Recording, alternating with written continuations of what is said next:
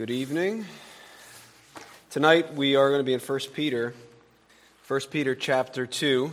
Before I read that, uh, tonight we'll be talking about government a little bit, civil government. And there's two mistakes that we often make when thinking about civil government. Number one is we think it's not relevant. You know, who cares about government? Who cares about what goes on in Washington or whatever country you're in? Who cares about government? That's not really our responsibility uh, to be concerned about that, and it doesn't really impact us. That's the first mistake people make when they think about government. The second mistake uh, we make is that we say, well, the Bible doesn't talk about government. The Bible's not interested in those things. I think tonight you'll see that uh, both of those uh, are mistakes. It is relevant. It's been relevant to Christians throughout church history, and it's relevant today.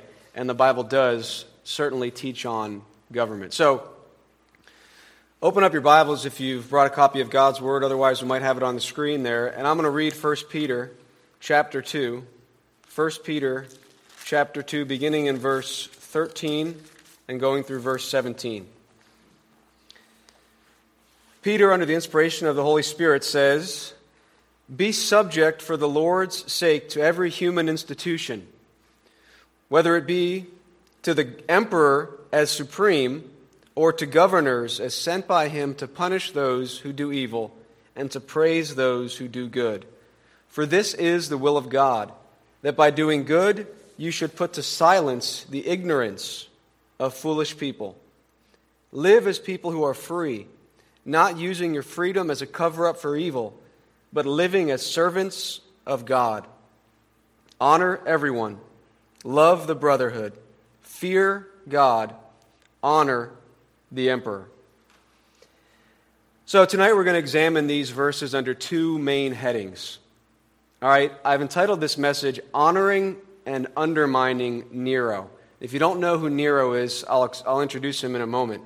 But I've entitled this message Honoring and Undermining Nero. So, we're going to look at this in two parts. We're going to look at verses 13 and 14 under this, title, this heading of Honoring Nero, honoring those in authority. And then We'll include verse 17 in that as well. And then we're going to look at verses 15 and 16 under this heading of undermining Nero. Undermining Nero. And I'll explain what I mean by that. So, first, let us consider what it means to honor Nero, to honor those in authority. And to do that, we're going to look at the context of this command that Peter gives to the Christians in Asia Minor, and then we'll look at the command itself. So, to kind of set the stage here, I want you to imagine that it's, you're living in the year AD 112. Okay, you're a Christian living in Bithynia, uh, which is part of the mighty Roman Empire. Now, the Apostle John, the last of the apostles, would have just died within the past decade. And 32 years before that, Peter would have written this letter. Possibly your parents or grandparents would have received this letter from Peter in Bithynia, which is part of modern day Turkey now. So all the apostles have died, but the church lives on. The church lives on. If you're living in, in Bithynia at this time, you, the governor, your governor is a man named Pliny. All right, his name's Pliny the Younger, and he reports directly to the emperor of Rome, who at this time is a man named Trajan. All right, now you've never seen the emperor in person, but you've seen his face on coin and monuments throughout your town. Now, one day, you and two of your companions are summoned by the governor. All right, all three of you have been charged with a crime. All right, the crime that you're charged with is you are charged with being a Christian. You're charged with the crime of being a Christian. You see, your emperor isn't fond of Christians. And after all, Christians uh, are in this habit of worshiping this man, Jesus, from Israel who claims to be Lord of all. And the emperor doesn't like that, that there's a rival to him, that you are worshiping this man, Jesus.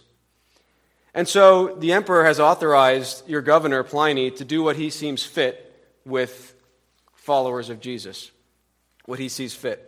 And so you're brought to the governor and you're, and you're waiting to give an answer to the charge. And first, your companion is brought forward before Pliny, and uh, Pliny asks him, if the charge is true, are you a Christian? And your companion admits that he is a Christian. Pliny asks a second time, Are you a Christian? And Your companion answers, Yes. A third time, the governor asks, Are you a Christian? And this time, there's a warning that to affirm allegiance to Jesus Christ is to deny your allegiance to the emperor and is to secure your execution. You will be killed if you make this affirmation. Your friend persists in his testimony, and thus he's led away and executed. Your second friend is called before Pliny. When he is asked if he's a Christian, he denies it. The governor then requires him to make an offering of wine and incense to Emperor Trajan's statue. Finally, then, your companion has to revile and curse the name of Christ in front of the governor, which he does, and then he is set free. Next, you are called to stand before the governor. Your options are clear Christ or the emperor, Jesus or Trajan, the emperor. Worship one, and your life is spared. Worship the other, and your head will be severed from your body. Obey the emperor, and you live. Obey Christ, and you die. This scenario is not a fairy tale, right? This actually happened. Pliny wrote to the emperor saying that he was convinced that anyone who would remain a Christian so stubbornly uh, ought not go unpunished. Ought not to go unpunished. Now, when Peter wrote this letter to the Christians in Asia Minor, it was about 40 or 50 years before this man named Trajan. But there was already persecution occurring at the time Peter wrote this letter. When Peter wrote this letter, the emperor was a man named Nero. A man named Nero. And Nero would have most certainly approved of the same treatment uh, that Trajan would endorse 50 years later. In fact, uh, Nero's infamous. If you know anything about church history, he is infamous for his oppression of Christians in Rome. There was a Roman historian who uh, was born, uh, he would have been around 10 years old when Peter wrote this letter. So he was alive during this time, and he did some research as he grew up, and he reported that uh, in AD 64, just about the time Peter wrote this letter, maybe a couple years before, there was a fire in Rome, and, and Tacitus, this hist- historian, reports that Nero blamed the Christians and he would force the Christians to wear skins of wild animals and then throw them to packs of savage dogs to be killed. He would also take Christians and light them on fire on crosses to illuminate his garden and the circuses that he was doing. He was a wicked, vile man. Nero was anything but godly or just. He murdered his own mother because he wanted to divorce his wife and marry someone else. And then he murdered his ex wife, even though she posed no threat to his rule. And then finally, he murdered the new wife that he married anyway. He was a monster, to put it mildly. In fact, the Apostle John refers to him as a beast in the book of Revelation. And it's actually likely that both Peter and Paul died in Rome under Nero's reign, with Nero's approval. Two of the greatest apostles and evangelists of the Christian faith were martyred under Nero's government. This is the context in which Peter's readers receive this letter. And this is the context in which they read the following words in verse 13 and 14 Be subject for the Lord's sake to every human institution, whether it be to the emperor supreme or to governors as sent by him to punish those who do evil and to praise those who do good. And if you look at verse 17 at the very end, it says, Honor the emperor. It would have been impossible for them to read these words about submission to Nero and his governors without thinking about suffering. At least some level of serious persecution was occurring in Asia Minor at the time Peter wrote this. And if you spent time, if you've been here at Refuge, and especially as we move forward in this book, if you spent time reading and rereading 1 Peter, you will know that one of the major things that caused Peter to write this letter was the fact that there was suffering occurring among the Christians. There was suffering. In fact, 1 Peter is probably the letter that's written to the largest geographical area. You know, Asia Minor, all these uh, locales that he mentions in, in verses 1. There was suffering that was widespread in the Roman Empire. The sheep are suffering and they're suffering not only at the hands of their fellow citizens, but at the hands of the government, at the hands of a wicked civil government. Now, I believe when Peter penned these words about submitting to Nero, he did so with a very clear understanding that oppression was coming, had come already, or would come from the civil government. In fact, as I mentioned, Peter was likely killed under Nero. He's possibly in a prison cell writing this letter from Rome, in a prison because he refused to submit to Nero's command to deny Christ. Peter was a man who understood that suffering comes from people just like Nero and from governments just like Rome. That's the context of this charge. The context is suffering under an unjust human government. Now, Peter still gives the charge. He says, Submit to Nero and honor Nero. So we have to consider now what is this command that Peter gives when he calls on Christians to submit to this emperor. The first part of Peter's instructions to Christian living under Nero's humanistic reign is to submit to civil government, honor Nero. But what does that mean? All right, if we're going to talk about our responsibility to the civil magistrate, I can break that down into three things. We obey just laws, and I'll go through these then. We, so we obey just laws, we endure suffering from unjust governments when we disobey unjust laws. And three, we speak respectfully of and to the magistrates. So, number one, our first duty to the magistrate, our first duty to Nero, if you will, is to obey just laws. And as we consider this duty, we'll also consider what is the role of civil government. Why did God institute government on earth? If Nero calls you to obey a just law, you ought to obey. For example, laws against murder, theft, adultery. These laws are God's laws, and they are, in fact, the very reason civil government exists. God has ordained Nero, President Trump, and every other ruler to this very specific end to punish evildoers and praise those who do good. All right, remember I said one mistake people make is they say, well, the Bible doesn't talk much about government, it doesn't say much about it. Well, it says a lot right here. The role of the magistrate is to enforce God's law. Now, someone might say to me, wait a minute, it doesn't say enforce God's law. It doesn't say anything about biblical law. It just says punish evil. But I would respond to that by saying that the Bible makes it clear that there's only one standard for good and evil, and that's God's law. No person, whether a father in the home, an officer in the church, whether it's pastor, elder, deacon, or ruler in society, is free to make a law which contravenes or goes against God's law. Nero truly has no authority to commit injustice. He has no authority to tell someone you can't be a Christian. You know, Romans 13, we won't turn there, but that's another passage in the New Testament which clearly lays out the role of the civil magistrate or the civil government. And it notes that the civil ruler is actually a minister of God. When we think of minister, we often think of the church and, and a pastor. But the Bible speaks of the civil magistrate as being a minister of God who carries out God's wrath on the wrongdoer. That's what the Apostle Paul says in Romans 13. Now, both Peter and Paul knew very well that this is the proper role of the magistrate, not necessarily the practice of every magistrate. This is where people get confused. Peter and Paul say the role of the magistrate is to punish evildoers, but they would never say that when a civil ruler beheaded a Christian, or plundered his property or imprisoned him for his testimony to Christ, that that ruler was carrying out God's wrath on the wrongdoer.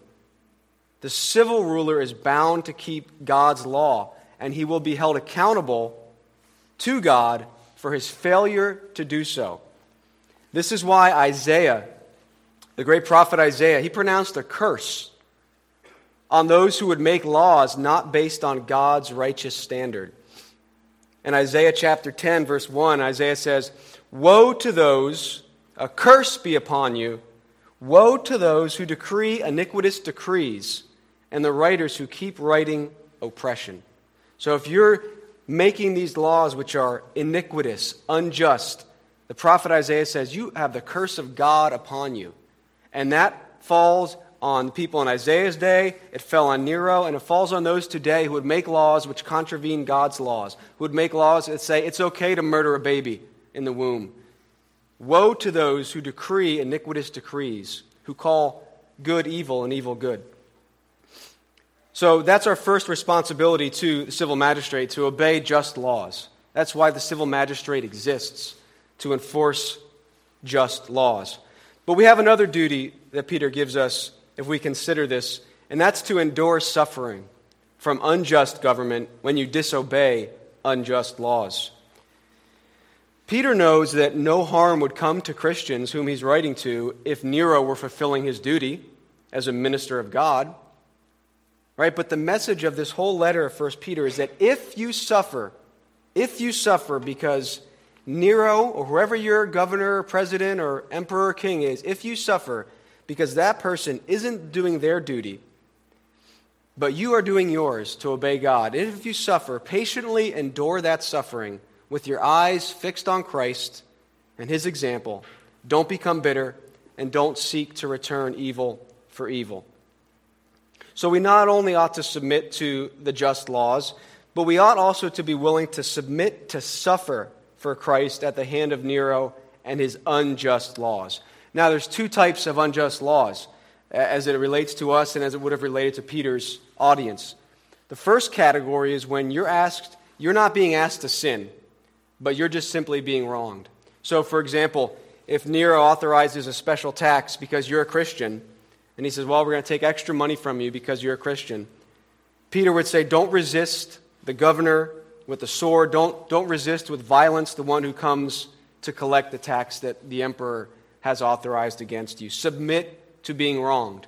It is an injustice. You're being wronged, but submit to it. That's one way you submit to the ruling authorities. You submit to being wronged. The second category, though, of unjust laws are those laws which actually call on you to sin, either by doing something God has told you not to do or by forbidding you from doing something that God has told you to do. This is where you must not submit to Nero or the governor or the president in obeying an evil decree. But you should submit, Peter says, to suffering for righteousness' sake. You should submit to suffering. For example, if your emperor, your governor, your president calls on you to stop preaching Christ. You cannot obey him. You must obey God and keep preaching. And when Nero comes to punish you, submit to being wronged, submit to suffering. Don't return that injustice with violence. Or if Nero calls on you to recant your faith, you cannot obey him. You must obey God and confess Christ. If Nero comes to punish you, submit to being wronged. Submit to suffering for Christ's sake. The greatest example of this, of course, is Jesus Christ. He was wrongfully condemned, yet he did not return evil for evil, but entrusted his soul to him who judges justly. If Nero wrongs you, know that Nero will not have the final word. The judge of all the earth will have the final word. It is true that we can and should appeal to the authorities to treat us justly, but we ought not violently oppose them. If I'm arrested, for example, for preaching the gospel at the abortion mill, I can appeal to the law for my freedom, but I should not use physical force to resist my arrest, even though the state has no authority from God to arrest me for preaching the gospel. That's an unjust act by the government, and they will be called to account by God for that. But Peter says, don't resist with violence. This is what it means to submit to suffering under unjust governments. You know, the Christians, if you know church history in England, who were killed under the reign of Bloody Mary in England, they were killed because they would not submit to her laws against preaching Christ. Right? And rather than oppose Bloody Mary with the sword, they said, We will die preaching Christ, and we will lay down our lives. And we submit to unjust governments by willingly laying down our rights and even our lives for Christ rather than using violence to secure our freedom. And I believe that's the key to understanding this passage is to see it part of Peter's extended commentary on suffering. Right? He's going to talk about servants and, and, and wives, and if you have an unjust master or a, a husband who doesn't obey the word, endure the, that sorrow while suffering unjustly, he'll say a few verses later. So, you know, Peter doesn't here counsel us to rise up against the government and take up arms. And if there's one thing that was clear to everyone reading this letter, it was that Nero was an unjust emperor. Everyone knew that Nero was evil.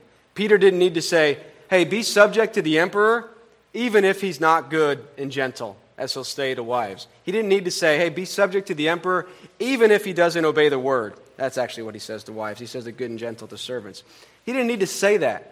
Everyone knew that Nero was unjust, and everyone knew that Nero didn't obey the word. And so this context is very clear submit to suffering under unjust laws. Now, the third aspect of how we are to submit to civil authorities and honor them, as verse 17 says, is to speak respectfully of those in authority.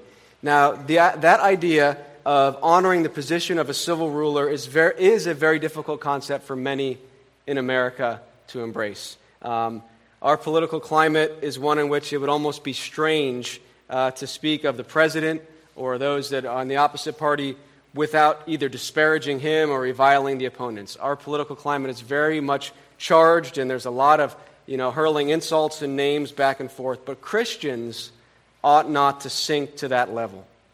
We ought to keep our conduct honorable among the Gentiles. You know, Peter was under no illusion that Nero was a godly man. Peter was about to die under Nero's rule. Uh, rule. Yet he desired Christians to honor him as emperor. And I am under no illusion that President Obama or President Trump are godly men.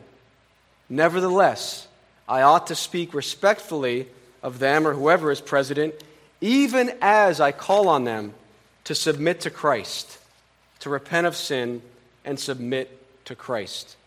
So we ought to guard our mouths in the way we speak of those rulers God has set over us. Let us set a different example than the one everyone else is in the world.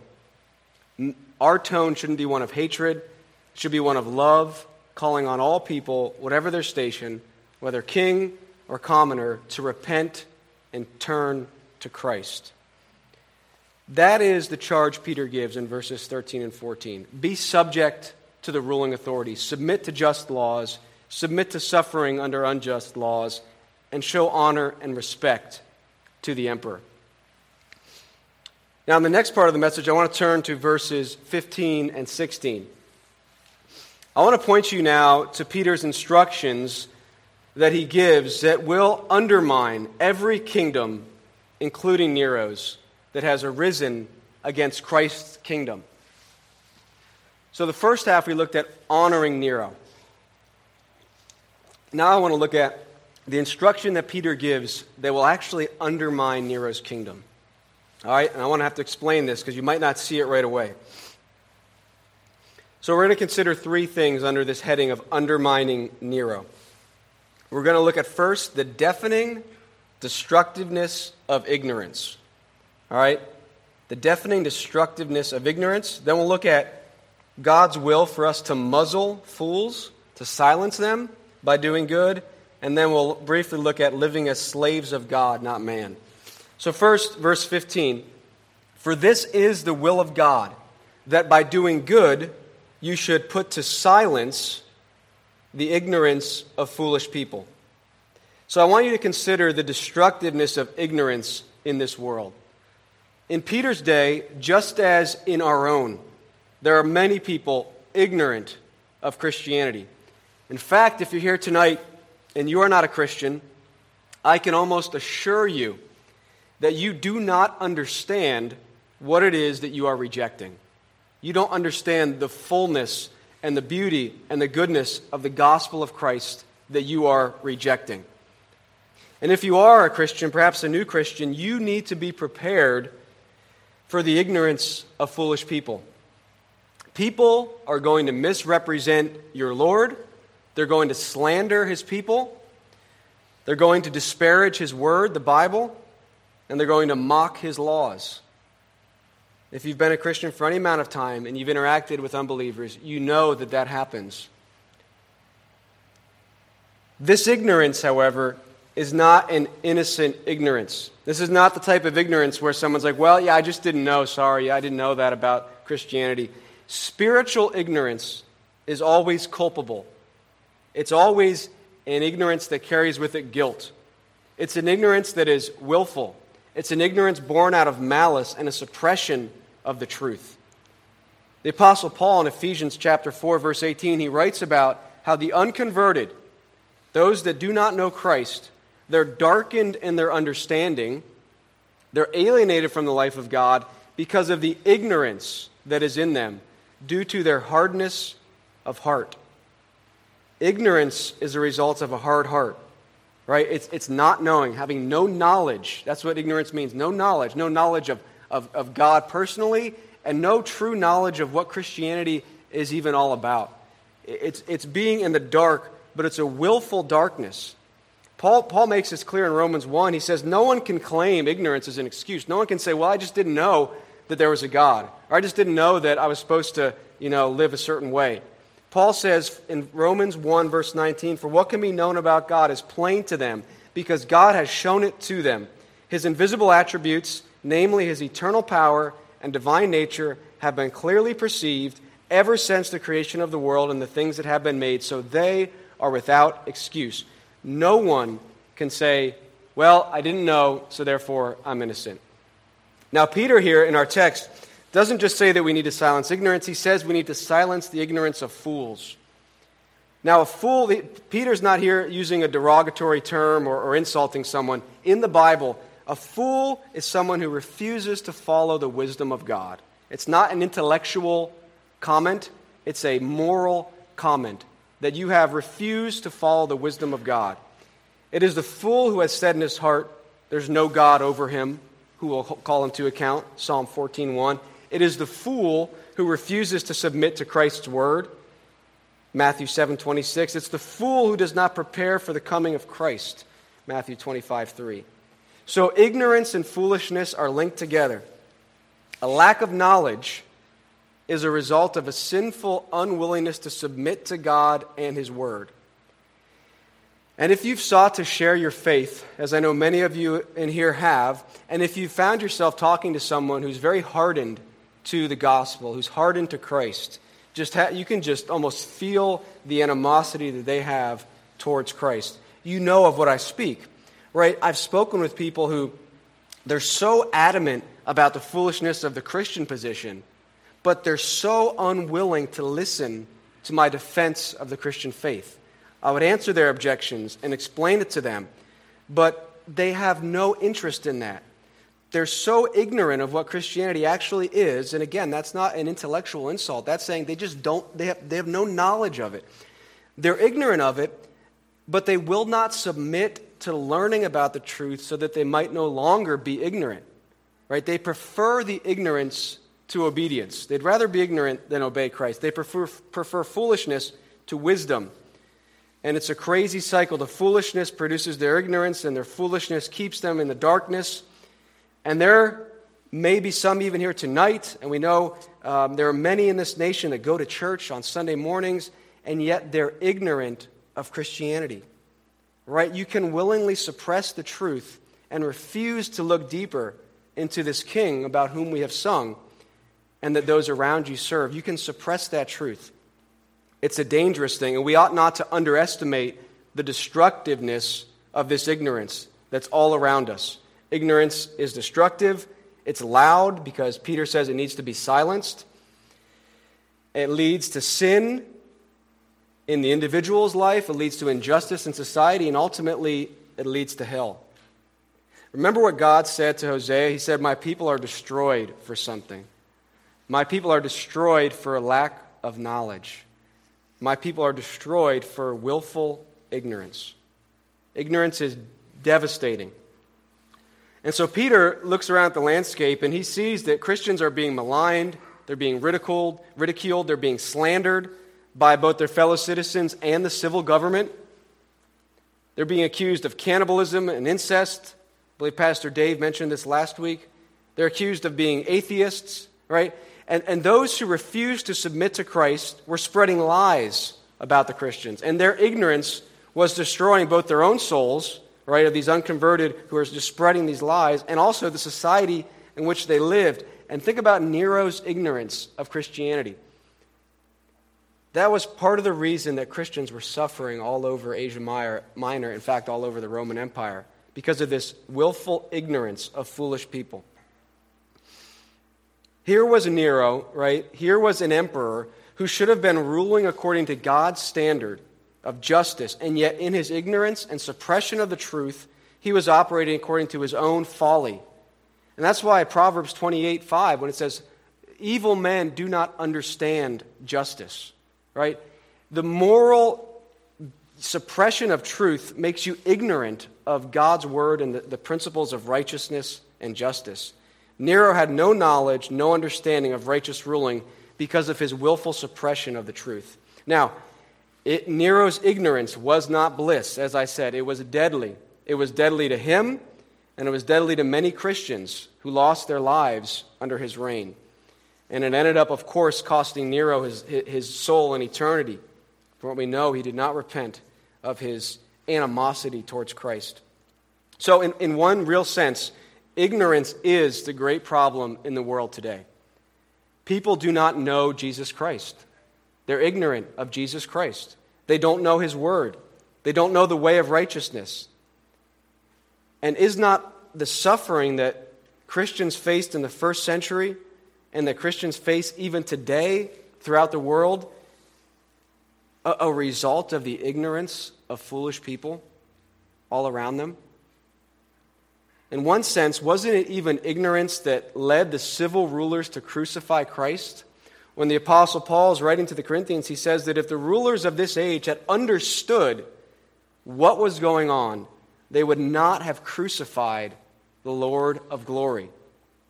There was a sense they were ignorant of what was going on. And if Nero truly understood, if he truly knew, would he have crucified Peter and slain Paul? Apostles of that Lord of glory?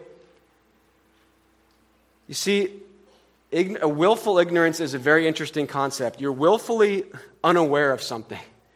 On the one hand, wicked men like Nero and others throughout history, they know, they know that they oppose their maker. They know that there's a God and that they stand opposed to him, which is why their opposition is often so violent against Christians, as we'll see in a moment. But on the other hand, they're ignorant of the power and glory and unstoppable progress of Christ and Christ's kingdom. They're blind to it. If they truly knew, they wouldn't, they wouldn't persist in their rebellion.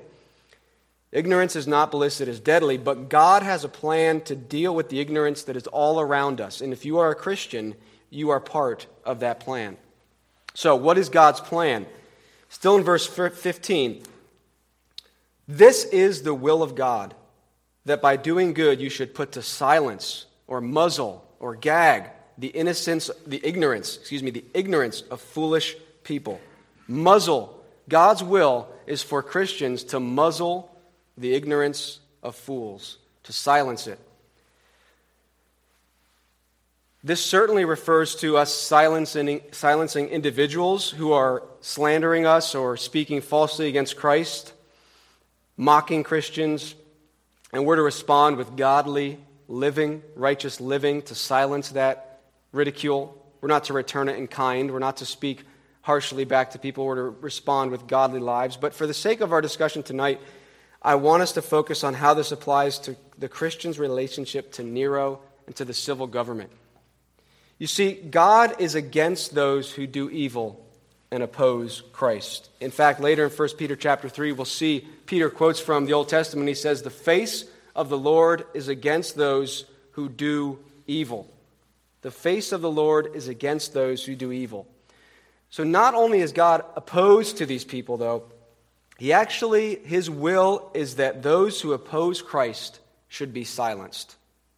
God's will is that those who stand opposed to Christ should be silenced, they should be muzzled.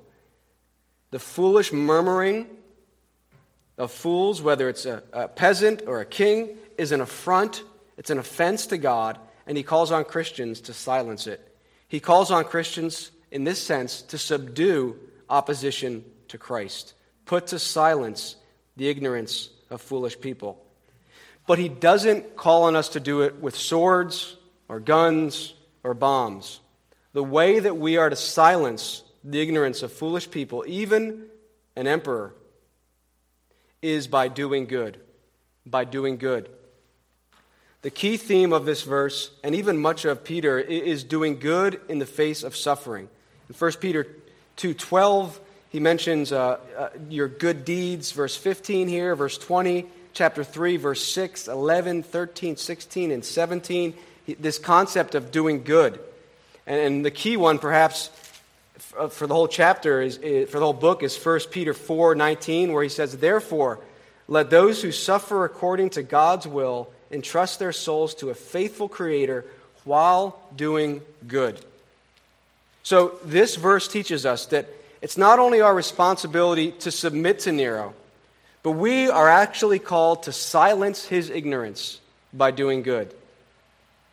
We are called to silence the ignorance of foolish people.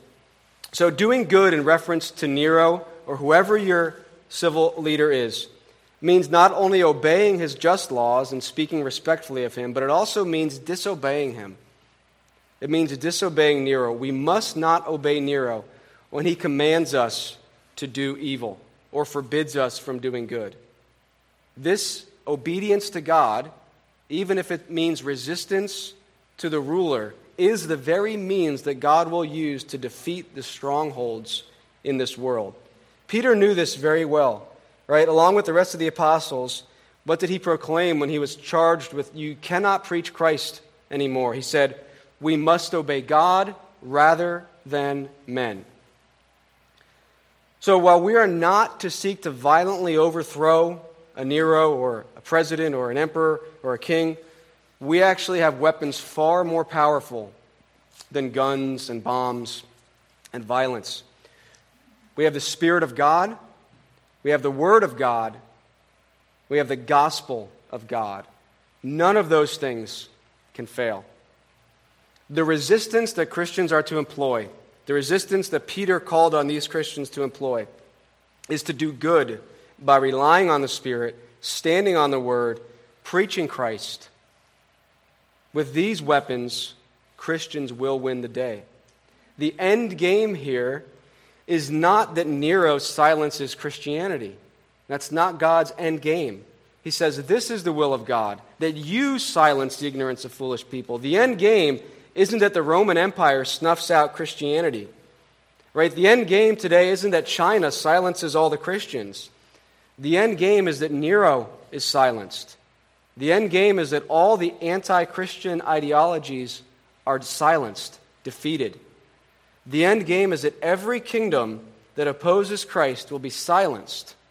Right? Ultimately, but not merely by Christ's return at the end of history, but by our own good conduct, Peter says right here. By your good conduct, by doing good, you will silence this ignorance. This is the charge. Even if you are suffering, you must do good in order that Nero might be silenced, that Nero might be muzzled. The reason they were suffering under Nero was because they were doing good, preaching the gospel, worshiping God alone. And Peter calls them, do more good keep doing good. Obey God's law, the very standard of what is good, at all costs. If God calls us to preach the gospel, which He does, it is good to preach the gospel, and we will do it. God calls us to worship Him alone. Therefore, it is good to worship Him alone, and we will do it. God calls us to avoid sin. Therefore, it is good to avoid sin. Therefore, we will avoid it. This is why Christians have refused to partake in sin throughout history, even if faced with persecution, even if faced with giving up their own lives because of their obedience to Christ. Doing good is a higher calling than submitting to sin. Doing good, doing God's will, is a higher calling than obeying an evil ruler, no matter what earthly benefit you get from it. The Christian baker who refuses to bake a cake celebrating sin does so out of obedience to Jesus Christ. The Christian preacher refuses to be silent about abortion or homosexuality because he cannot do so in obedience to Christ. He can't be silent and obey Christ at the same time. This is the way in which we are to resist evil by doing good. Rushdoony he said, Godly obedience is the best ground for resistance to evil. Godly obedience is the best way to resist evil. That's the charge Peter gives. He says, This is the way you muzzle Nero and other fools. It's by doing good, obeying God rather than man. It is this testimony that will win souls to Christ. It is this testimony that will transform the world. And here's the thing it is this testimony, incidentally, which most threatens Nero and every other pagan civil government. When I speak of Nero, again, I'm using him as kind of a, a, a, character to refer to any evil civil ruler, anyone who would stand opposed to Christ. So let me explain just for a moment here something about opposition that Christians face from civil rulers. Nero certainly is not alone in opposing Christ's reign on earth. I believe the desire of every Christian should be to see every civil ruler bow the knee to Christ and rule justly, right? We ought to desire justice and righteousness in every land. Now, the manner we go about seeking this dominion of the gospel uh, is not through physical violence, but through fearing God, preaching Christ, living godly lives, loving the brethren. But you know what the most dangerous thing to Nero is? The most dangerous thing to any evil tyrant. The most dangerous thing to them is the gospel being preached, sinners being saved, and obedience to Christ becoming the most important thing to people. Have you ever thought about why it is that civil governments sometimes are so opposed to Christianity? Why was Nero so opposed to Christians in the first place? Why were Christians such a threat to Emperor Trajan 50 years later that he had no problem with Pliny murdering them if they refused to recant? Why do nations today stand opposed to Christianity, killing, persecuting followers of Christ? In 1 Peter, I think we have the answer to that. In 1 Peter chapter 1, verse 2, Peter says that the Christians are elect according to the foreknowledge of God the Father in the sanctification of the Spirit, and here's the key for obedience to Jesus Christ. In those five words, for obedience to Jesus Christ, you have the reason for every single act of opposition to the Christian religion by any emperor, king, or autocrat. You see, Nero knew that he had no hope to achieve his ends if there was one above him who demands unqualified obedience. There can only be one who is worthy of unqualified obedience. Only one can be the highest authority. And so the greatest threat to Nero is a message which calls on people to submit to someone other than Nero as their highest authority. Every evil tyrant needs people who are willing to do his dirty work. He needs people to suppress truth and promote evil. If people become Christians, they cannot obey Nero in doing evil. Think about an example closer to today. What would have become of Hitler's Germany if the Nazis were all converted to Christ? It would have crumbled without a shot having to been fired because no one would have obeyed Hitler's evil commands to oppress and persecute innocent people. Hitler decided to take the hard road and he ended up losing everything. He would have better off submitting to Christ, both in an earthly sense and an eternal one. That is why Nero opposes Christianity, because they stand for obedience to a higher authority. And look at one more place in 1 Peter chapter 3 verse 22. Peter says that Jesus Christ has gone into heaven and is at the right hand of God with angels, authorities, and powers having been subjected to him. This, Peter says, this is the king, whether you submit to him now or not. This is your ruler, and his name is not Nero, his name is not Hitler, his name is not Barack Obama, his name is not Donald Trump, his name is Jesus. You submit to Nero, you submit to the president, but you do it for King Jesus' sake, for the Lord's sake, not Nero's sake. not Mr. Trump's sake. Nero and Donald Trump could only dream of the honor, power, and authority that is vested in the hem of Christ's garment. The answer to the question of why civil governments oppose Christianity, why the Neros of this world oppose Christ, is that a king has come who is a rival to their throne.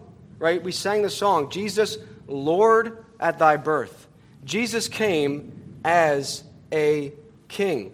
Have you ever thought about why some of the, the fiercest persecution and, and threats that Jesus faced were from civil authorities?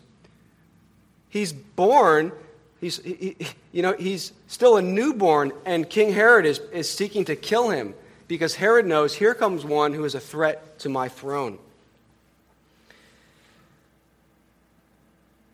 Christ has come, and he's a rival to Nero. There is one thing, right, that Nero and the Gentiles were correct about. In one sense, the Christians were enemies of the state. They were charged with the Christians are enemies of the state. Now, that wasn't true in the sense that the Christians are going to overthrow and use force and violence, but they were enemies of the humanistic order that led to oppression and injustice. They were enemies of Nero's plans because Nero had wicked plans, and the Christians would not go along with that in obeying evil. At Rushdoony, again, I've quoted him before, I want to quote him again here. He says that Rome, talking about Nero, in persecuting the early church, they were trying to preserve their own law order. The emperors clearly saw the issue. They knew what was going on. Here's the issue Christ or Caesar. You can't have both, it's one or the other. They knew, they understood the issue in that sense that you submit to Christ and then you cannot submit to Caesar in certain areas. Or you submit to Caesar, the emperor, in all things, and Christ becomes relegated to second place. They knew that, which is why they hated the Christians. Every tyrant, every evil ruler, every wicked group of civil magistrates is by nature opposed to the Son of God, and therefore the followers of the Son of God. There's no neutrality. Every ruler is commanded to submit to Christ as king and follow God's law or perish in the way. We see that in Psalm 2. Jesus Christ demands unqualified obedience. Nero demanded unqualified obedience. Jesus Christ demands unqualified obedience. Hitler demanded unqualified obedience. Jesus Christ demands unqualified obedience. The Communist Party demands unqualified obedience. Someone has to move here. Someone has to give in. Who's it going to be? I tell you, it will not be the Lord of glory who rules the wind and the sea and with a mere word from his mouth created all things. It will not be Jesus Christ. Jesus Christ will win the day, and every wicked king who ever stood opposed to Christ's kingdom from Nero up to today will rue the day that they refused to submit to Christ. So the Christian faith centers upon this man Christ who was opposed by kings and rulers precisely because he threatened to destroy their man made humanistic kingdoms. I want you to consider China today. I read an article earlier this year about um, the Chinese government is willing to pay citizens a decent amount of money to betray their fellow citizens if they're meeting with Christians in secret. Why is China's Nero, if you will, China's authorities, oppo- why are they opposed to Christianity? Right? It's because the greatest threat to communist China is not America, it's not Fox News, it's not Donald Trump. The greatest threat to China's evil civil government is Christians doing good. And the greatest threat to evil rulers in America, right, a government which endorses the slaughter of babies, is Jesus Christ's followers doing good. That's the greatest threat to any evil government. This is how Christ's kingdom is expanded and will be victorious. And here's the thing I think ultimately all these evil rulers and governments and leaders, they know that. They know that Jesus Christ and his followers stand opposed to them. And they understand that Jesus Christ is the greatest threat they will ever face. In fact, he's the only true threat to man's evil machinations, man's plans. Again, just to make sure you understand this, why is it that Nero would oppose the Christian faith? Here's the key, if I could summarize it. if a first century Christian, when, when Peter's writing this, if a first century Christian will disregard Nero's command to bow the knee to the emperor and worship his statue, what will stop his entire empire from obeying this Messiah rather than obeying him? It's a threat to his rule. If you will refuse to bow the knee to Nero and you will rather bow the knee to Christ, what's stopping you from undermining his entire rule? If a 20th century German citizen will not obey Hitler's command to oppress his Jews, his neighbor, what will stop the entire nation from obeying Christ rather than Hitler? You see, this is why it's such a threat to evil rulers. Because Christians stand opposed to unqualified obedience. If a 21st century Chinese Christian today will disregard the government's command to only gather at a state sanctioned church. If you're a Christian in China, as I understand it, you have to worship at a church that the government has authorized. And if you know anything about church history, those churches are usually not very biblical. And so if you are a Christian in China, you are faced with disregarding the command of your authorities and obeying Christ. And from their perspective, if you have a group of people who say, We will not obey you, we'll, we will obey Jesus Christ, in their mind, what's going to stop the whole nation from disregarding communism and obeying Christ rather than evil? The greatest threat to Nero was not barbarian hordes or political intrigue. The greatest threat to Nero was Jesus Christ. And Nero's fa- fears were not unfounded because Christians alone had the, the, the ability, the power to silence him. And the Communist Party's fears in China are not unfounded you know what will destroy communism and oppression and abortion in China? You know what can destroy humanism and sexual perversion and mass murder of babies in America? You know what can undermine an entire system of evil, oppression, injustice, greed, and murder and tyranny? Only one thing Christians doing good, preaching the gospel, refusing to sin, leading others to Christ, and calling on magistrates to bow the knee to Christ. We have a method far more powerful than violent revolt. We have the method of doing good. You know, for those who doubt uh, the power of the gospel to, to transform the world, to silence fools, to turn the world upside down, remember what the Apostle Paul said. He said, The weapons of our warfare are not of the flesh, they're not weak, but have divine power to destroy strongholds. Divine power to destroy strongholds. I think far too many Christians Far too often we have underestimated the power of the gospel, not only to change the sinner's heart, but to change the world. And I don't think Nero or Trajan or any who stand opposed to Christianity, confused as they may have been, underestimated that. I don't think communist China underestimates it in one sense. That's why they're going after the Christians. Friends, the Christians to whom Peter wrote were suffering under Nero because Nero had reason to fear the Christians. Think about every mass genocide, every oppression in human history. Fear is always involved. Fear of what these people will do to our society, our economy, our prosperity, if they're allowed to live and prosper. You know, Hitler stirred up people's hate of the Jews, but he also stirred up their fear of the Jews. And I can guarantee you that the Chinese government would not go to such lengths as paying citizens to betray their own neighbors if the government didn't fear what Christianity could do to their plans. All of these plans, all these evil machinations are born out of ignorance and folly.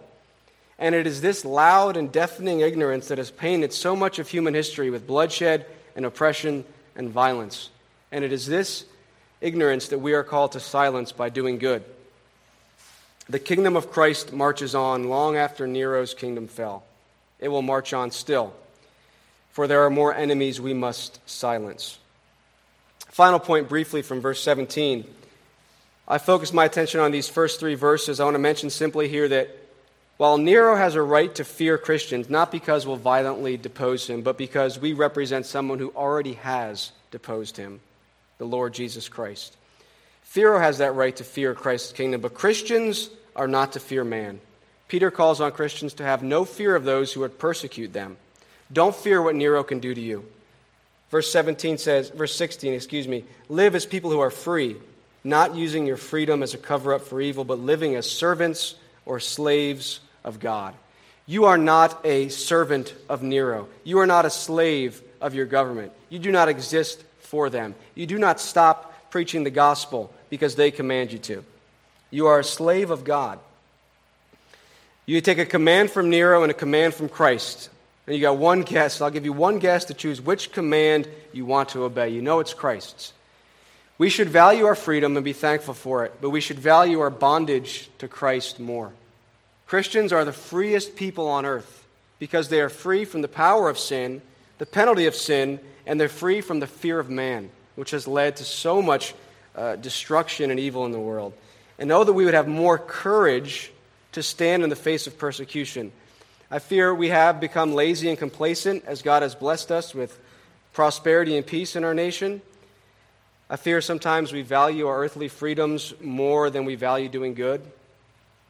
Paul didn't, and Peter didn't. They laid down their lives knowing that they were doing good as a slave of God. So, in conclusion, the way that we defeat Nero is not by killing him, but it's by undermining the very foundation of his rule the fear of man, obeying evil. We undermine those things. We live as servants of God people who do not need to fear what Nero can do to us. Those are the only people that tyrants truly fear. Those people who will not be bought, will not be bribed, will not be intimidated. The only solution that Nero has is to try to stamp out the Christians. But he won't succeed. He won't succeed. No evil ruler will. We will live as slaves of God, obeying God rather than committing injustice. We will honor Nero. We will honor the president, but we will fear God. And that means we will not put the light of the gospel under a bushel. We will proclaim it far and wide. We will confront the evil and darkness in our society, even those atrocities endorsed by the state, with the light of God's word. You can lock us up, but the word of God is not chained. Right? The Roman Empire has long since fallen, but Christ's kingdom carries on. I actually just got this in the mail today, and it was very interesting because it fit in exactly with what I'm talking about tonight. This is from Voice of the Martyrs, and the man is writing about what's going on in Iran. And I just want to read a brief portion of this. He says that in Iran, the government violently restricts its citizens' freedoms with a vengeful focus on those who leave Islam and follow Christ. Suicide, drug addiction, and other societal ills have reached staggering rates. Still, God has been faithful to bring eternal good out of this temporal harm. Iran's failed Islamic theocracy has provided the country's Muslim people with the blessing of clarity. They have seen that Islam does not succeed as it claims when given full sway over spiritual, economic, and governmental destinies. It fails. I have had the blessing of working closely with Iranians for many years and of traveling inside the nation. While I have met some Muslim clerics and devout Muslims in Iran, they are a small minority. Most Iranians have now rejected Islam, and hundreds of thousands have come to faith in Christ in the last decade. Let us never cease praying for them as they faithfully witness for Christ in one of the world's most restricted nations. They have silenced the Nero of Iran. He hangs on, but he will not triumph. And for us, we ought to um, consider how we might be more bold in our land, in our nation, learn from those who have gone before us, learn from those who are living in other parts of the world now, be encouraged by the advancement of the Christian faith, even amidst suffering, even suffering from governments. We often have a very narrow view of Christianity, right? But we need to broaden our view, understand what's going on around the world, what's gone on in history, we need young men who will rise up as ministers to stand in the gap and preach the gospel and lead the charge to silence the ignorance around us. Christians are to be the most honorable, respectful, submissive people on this planet. But we are also to be the most courageous, the most bold, and the most unyielding in our obedience to the Lord Jesus Christ. We are to be a spectacle to the world in that sense.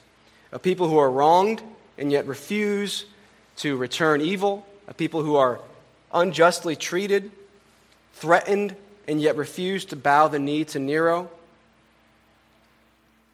Christians have weapons far more powerful than missiles, tanks, and bombs. The Chinese Christians are a far greater threat to the humanistic government of China than a nuclear arsenal. As Christians, we are not violent revolutionaries, but we are turning the world upside down. And we're doing it by doing good, respecting authorities, but answering ultimately to the King of Kings, the Lord of Lords, the Emperor of Emperors, the Governor of Governors, Jesus Christ. You see, his titles are not merely spiritual, right? We say King of Kings, Lord of Lords. Those are political titles. He's a king over all people, over all rulers, and his lordship extends over every Nero that ever lived, is living, or will live. And we've been clothed with power as Christians to silence those who stand opposed to this king. We alone have that power. We do it through the power of the Holy Spirit, holy living, and propagation of the truth in order to silence the ignorance around us and lead others to Christ. Let's pray. Lord, I thank you for this time in your word. I thank you that you, Jesus, are King of kings and Lord of lords. There is none who can oppose you successfully. Help us to be encouraged, to be strengthened by considering the great victory that you won at the cross. And that now you are at the right hand of your Father, Lord Jesus, that you are defeating all your enemies. And it is a long battle, and there's much suffering. We pray for those Christians in other nations that are suffering under Nero's, under unjust civil governments.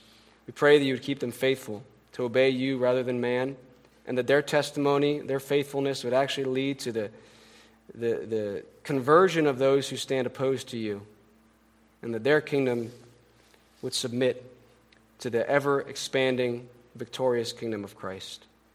Help us to be godly citizens who respect authority, but who ultimately obey Christ rather than man. In Jesus' name I pray. Amen.